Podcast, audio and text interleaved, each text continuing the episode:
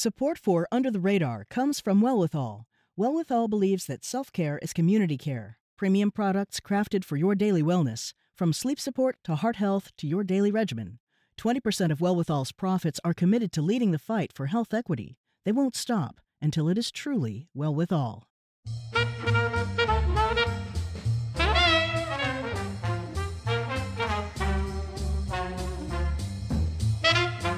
I'm Callie Crossley, and this is Under the Radar with Callie Crossley. And now for the part of the show we call Lagniappe. That's Creole for something extra. And today's Lagniappe follows our show's theme for today, Women's History Month.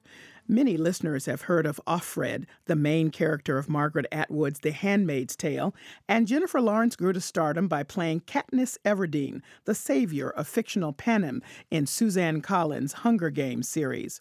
But do you know Lauren Olamina? She's the heroine in Octavia Butler's Parable of the Sower and Parable of the Talents. Butler's books call into question the notion held tight by many dystopian novels of today. Their future is violent, oppressive, and predominantly white. Octavia Butler, whose work earned her a MacArthur Genius Grant, had a different take on science fiction, one that talks about race and community and a hopeful future. My guests join me to talk about the recent resurgence of interest in Octavia Butler's works and some adaptations of her work, some happening right here in Boston. Natrice Gaskins, Afrofuturism scholar and the director of Boston Arts Academy's STEAM Lab, that's science, technology, engineering, arts, and mathematics. Welcome, Natrice. Thank you. Also from Charleston, South Carolina, Claire Curtis, member of the Octavia E. Butler Literary Society and professor of political science at the College of Charleston. Hello, Claire. Hello. And from Champaign, Illinois, Damian Duffy, co adapter of Octavia Butler's Kindred, the novel to a graphic novel, and adjunct professor at the University of Illinois at Urbana Champaign. Welcome, Damian. Thanks for having me. So, a lot of people are unfamiliar with Octavia Butler, Claire Curtis. I just want to say this she produced 13 novels, in addition to a number of essays, won some top sci fi awards, including the MacArthur Genius Grant, which f- was for her writing, and was the recipient of PEN's Lifetime Achievement Award in 2000. So, she's out there. She's known in circles like yours, the Octavia yes. E. Butler Literary Society, but now it seems more people have come to know her. Why the resurgence now, do you think? Well, I think there are a couple of different reasons. I mean, Butler is writing these really prescient novels, these novels that look to a future that seemed, at the time I think that she was writing in 1993 and 1998, specifically for the two parable books, um, that seemed so very far in the future. And we know that it's not that far away right now. We also know there was a lot of talk this summer about the fact that the second book, Parable of the Talents, includes a presidential candidate, Randall Jarrett, whose slogan is to make America great again. And so there are these moments of prescience where people start to think, oh my gosh, what could a future start to look like? Let's read Octavia Butler and think about what that future is like. We should note that Octavia Butler died prematurely at, at the age of 58. Last year, there was a, a lot of celebration of her life because it would mark the 10th anniversary of her death. So she was not only very early, as you say, Claire, in thinking about some of these concepts, but she also died early before she can even see some of these things happening, Natrice. Uh, so, how is it that you see her now in the context of Afrofuturism? Spelman College, Tananarive Due um, was there as a fellow. She brought together John Jennings, who's the co-adapter of the Kindred with Damian, Junot Diaz, and various other folks together to celebrate Octavia's life and work. And it was just great to really be in a room full of all these science fiction black and brown science fiction authors, filmmakers, college professors, students, and really just kind of think about her her legacy. Just see people that knew her and worked with her closely and what they thought and what they remembered of her. And seeing a sort of new generation or new wave of, of Afrofuturists, or at least in terms of practice, folks who sort of you would put in the domain of Afrofuturism to talk about her work in the context of today. And that was maybe, I want to say four years ago, four or five years ago. And then since then, really created a community of folks around the, the globe, actually, really um, looking at how she navigates past, present, and future. She brings elements of the past in. She talks about slavery, writes about it in Kindred and some other of her books. And she looks at, you know, sort of the Middle Passage, but she also looks at things like you know Trump presidency um, as a possibility for if we go in this direction, if we keep going in this direction, we might wind up in this situation. So let me stop you and ask you to define Afrofuturism so people understand what we mean about her works being in that context. Um, Afrofuturism is sort of a technocultural practice. It's not just an aesthetic, it's a sort of way of looking at the world. So, creating your own blueprints, creating your own alternative futures, being able to navigate, move back and forth between past, present, and future, sort of learning from the past to sort of inform the present, to look into the future and to imagine a future and where Black folks are in different positions, that they are time travelers, that they might be astronauts, that they might just be people who are able to um, change the world that they're in. So you mentioned Junot Diaz, and some people may recognize his name as a Pulitzer Prize winner of the novel The Brief Wondrous Life of Oscar Wao, and then also he wrote This Is How You Lose Her.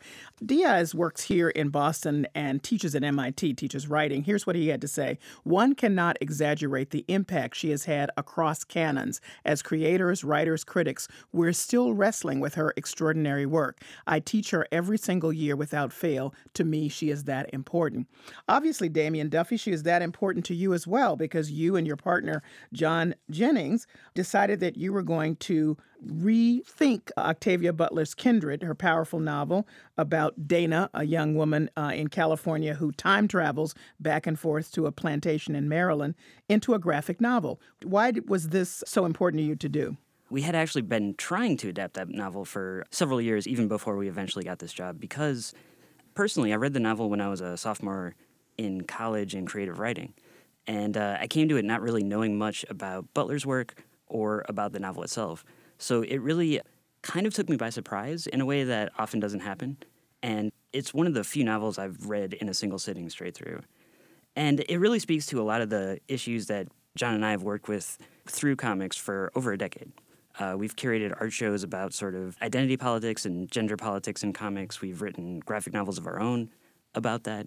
So, in a certain sense, it just made it made sense for us to adapt Kindred. It seemed very much in line with a lot of work we had been doing individually and uh, collaboratively.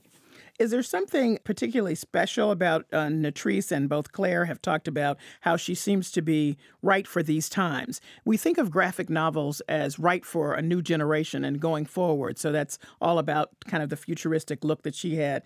So did that make the content of Kindred particularly adaptable to what you have done in the graphic novel? Yeah, no, I, I think, well, I just read a, somebody wrote online about how actually all her other novels lend themselves to being comics more so than this one because they're more obviously influenced by like superhero comics because she used to collect X Men comics for a while. And a lot of her stories of telepaths and things like that have strong ties to some of the notions of heroism in those comics. So Kindred actually was maybe one of the perhaps hardest to adapt because a lot of it is just talking. Um, there's a great deal of dialogue that goes on which is usually not considered the most interesting visual way of expressing oneself in comics. Mm-hmm. Of course, it's not just dialogue, there are also very difficult sort of uh, scenes of violence, historical violence. But in both cases, it turned out that um, comics, we felt, really captured the emotion of the novel and was able to represent it in a new way, but in hopefully as impactful a way, in a way that makes people think critically about uh, the history of race and gender in this country, where we're headed and how things might change. So, Claire Curtis, what do you think about these new ways of looking at Octavia Butler's work? So now we have Damian Duffy's graphic novel. I'm about to talk about a adaptation that's done by Toshi Reagon, who and it's a musical about the parable of the sower, which is in Boston later this month in March. What makes her work just right for this kind of like being a musical? I mean, you can see maybe the graphic novel, but becoming a musical is something else. Yeah, I mean, I think the interesting part about her work is she really is speaking about issues that it's hard to imagine a time when people wouldn't have been concerned about these issues. And so, you know, she's concerned about the notion of how we create communities. She's concerned about the idea that people are really motivated to kind of seek security, and a lot of people seek that security in ways that create insecurity for other kinds of people. She's really interested in the idea of vulnerability and the different ways in which different kinds of people can be understood to be vulnerable. And she writes these um, novels and short stories that, in some sense, are fairly bleak. You know, she's often using a post apocalyptic or dystopian setting.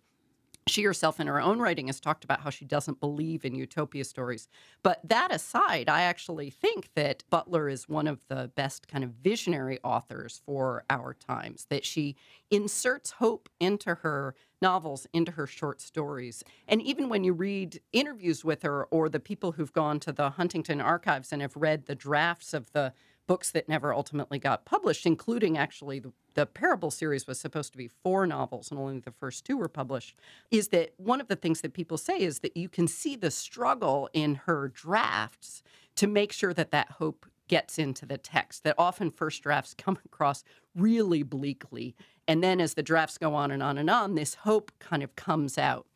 And she's talked in, in interviews about this idea, and she was saying this in the mid 90s the ways in which how we don't have enough visionaries. And I really think she's this amazing visionary. And because she's a visionary, her works can then be translated. That vision, that hope can be translated in other art forms, not just in words on a page. I want everybody to hear uh, a little bit of an excerpt from an interview that Toshi Reagon gave about this piece that is going to be performed here in Boston at Arts Emerson at the Paramount Theater. And in this piece, she's really talking about why the parable of the sower, which is the piece that she adapted, is so right right now for the conversation that's going on. Parable of the Sower is a, a great conversation to have right now. In this um, book, there is there is no um, administrators of society. That everything becomes for profit. If you're living now, you are seeing some of these issues happen, and I can't think of a better way to bring people together, to open up um, dialogue, to support um, activism than a strong piece of theater. So, Natrice Gaskins over at the Boston Arts Academy, I know that you find her work thrilling. I want you to talk about why why that is so. And when you hear Toshi talking about it in that context, does that ring true to you? Yeah, and I work with young people almost every day. And one of the things that comes up a lot when I work with young people and this kind of idea of Afrofuturism, and even in more specifically with Octavia Butler's work, is you know in a I've been working with some youth around the parable of the sower as an Afrofuturistic DIY tinkering making project. They really take to the dystopia side because they see it so much in, in around them, and it's very difficult for them to sort of come up with a vision for the future. And um, I've often said it's very difficult with young people who are inundated um, with media messages that are negative. You know, they see the protests in the street and Black Lives Matter and, and whatnot. It's very difficult for them to see beyond it and perhaps see beyond it for themselves or their communities. And so it becomes an activity just to learn how to vision. And Octavia provides a sort of blueprint for them to do that, where she, in Parable, she has uh, Lauren found a group called Earthseed their mantra is God is change. And they take this post apocalyptic scenario and make it into something recreated. And I think this idea of creating sort of a new belief system or creating a new community is something that young people need to see and they have more exposure to as opposed to all the other stuff, which I think they still should know, but they need to be able to see themselves in the future.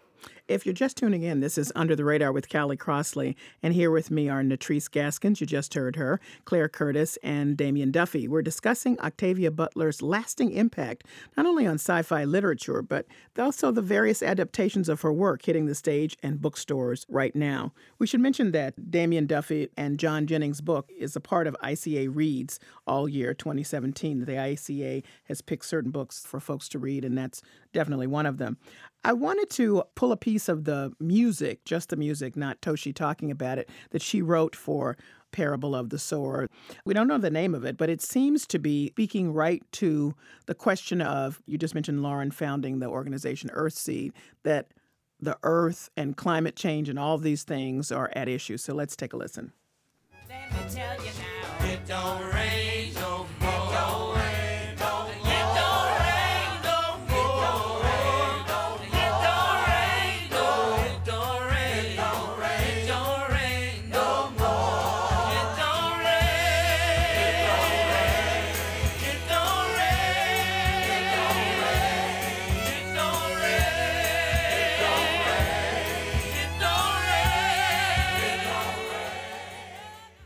Very catchy. Toshi Reagon, by the way, if people uh, think, boy, that's a name I may have heard, her uh, mother is Bernice Johnson Reagon, the founder of Sweet Honey in the Rock.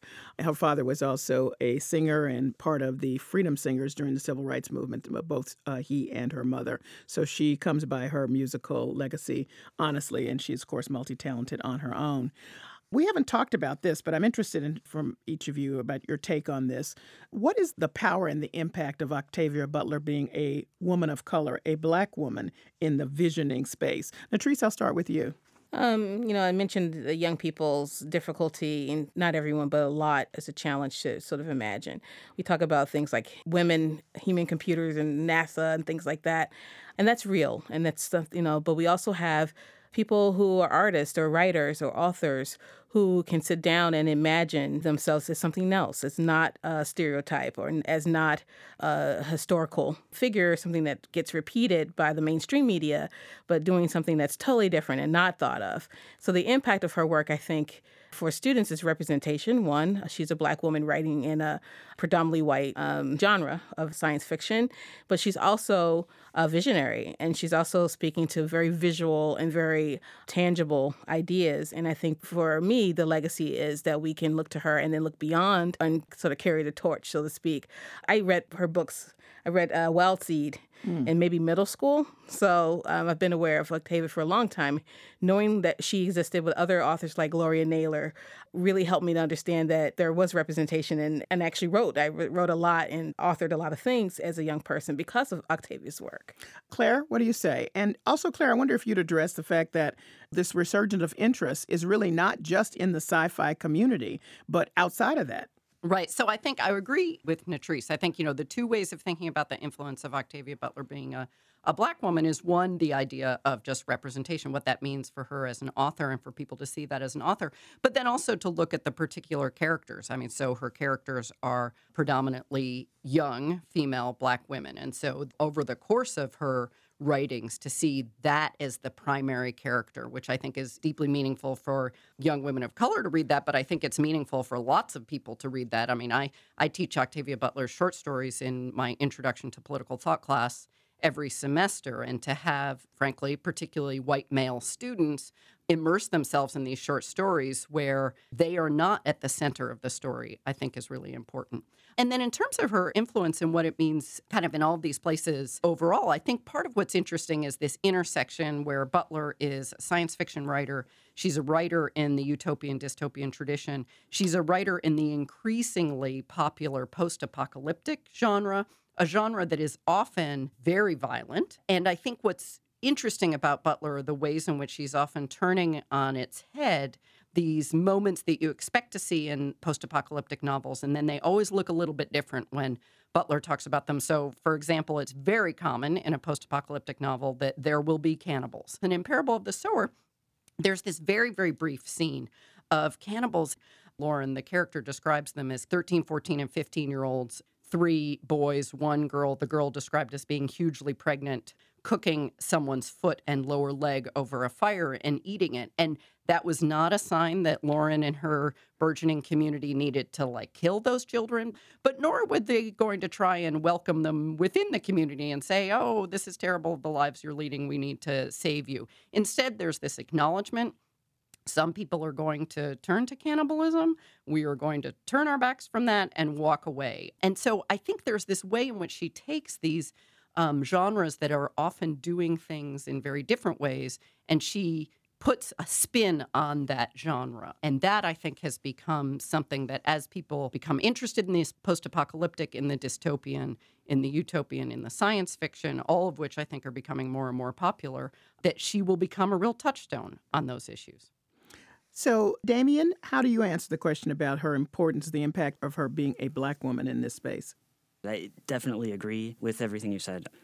Just through her work and through her excellence, as an author and also as a speaker, she inspired a, a, whole generation of writers and creators and continues to inspire future generations of writers and creators, which is a testament to her work and the importance of her work to people beyond what were considered, you know, the traditional science fiction readership, right? The white male readership. And I also think that her work has been and will continue to be important and her identity lends to that because she presents like a very a very honest view of what the future may be, of how different sort of dystopian scenarios can play out, of how, uh, in the case of Kindred, how we deal with history. You know, it's a very unvarnished view. But there's a certain truth to it that I think comes from the fact that she lived a life where she didn't have that white privilege of ignoring these potentials, of ignoring the ways that our society tends to overlook or give short shrift to the very painful realities that exist right in front of us. Well, thank you all for this very insightful conversation about Octavia Butler and introducing her to so many people who might not have heard her name but now have many opportunities to get to know her. We can certainly look to your book, Damian Duffy, the one that you and John Jenkins uh, co authored. Jennings, John Jennings co authored at the ICA, uh, reads all year. It's on sale there. And certainly for people who would be interested in the musical, Arts Emerson will be hosting that with Toshi Reagon later on in March. So I thank you all for joining me. Thank you. Thank you so much. Thank you. Natrice Gaskins is a Afrofuturism scholar and the STEAM Lab director at the Boston Arts Academy. Claire Curtis is a member of the Octavia E. Butler Literary Society and an associate professor at the College of Charleston in Charleston, South Carolina. And Damian Duffy is an adjunct professor at the University of Illinois at Urbana-Champaign and one of the adapters behind the New York Times bestseller Kindred, a graphic novel adaptation of Octavia Butler's novel of the same name. The book is out in bookstores now. That's it for this edition of Under the Radar with Callie Crossley. Join us next Sunday at 6 p.m. for the stories you may have missed. In the meantime, you can find links to the stories we discussed today on the web at news.wgbh.org slash UTR. Listen to our show on the WGBH app or take UTR with you. Subscribe to our podcast on iTunes. And please write to us at undertheradar at WGBH.org. Our engineer is Doug Sugarts. Andrea Asuaje is our producer. We leave you today with a bit more from Joy Williams' Woman. Enjoy. Under the Radar is a production of WGBH.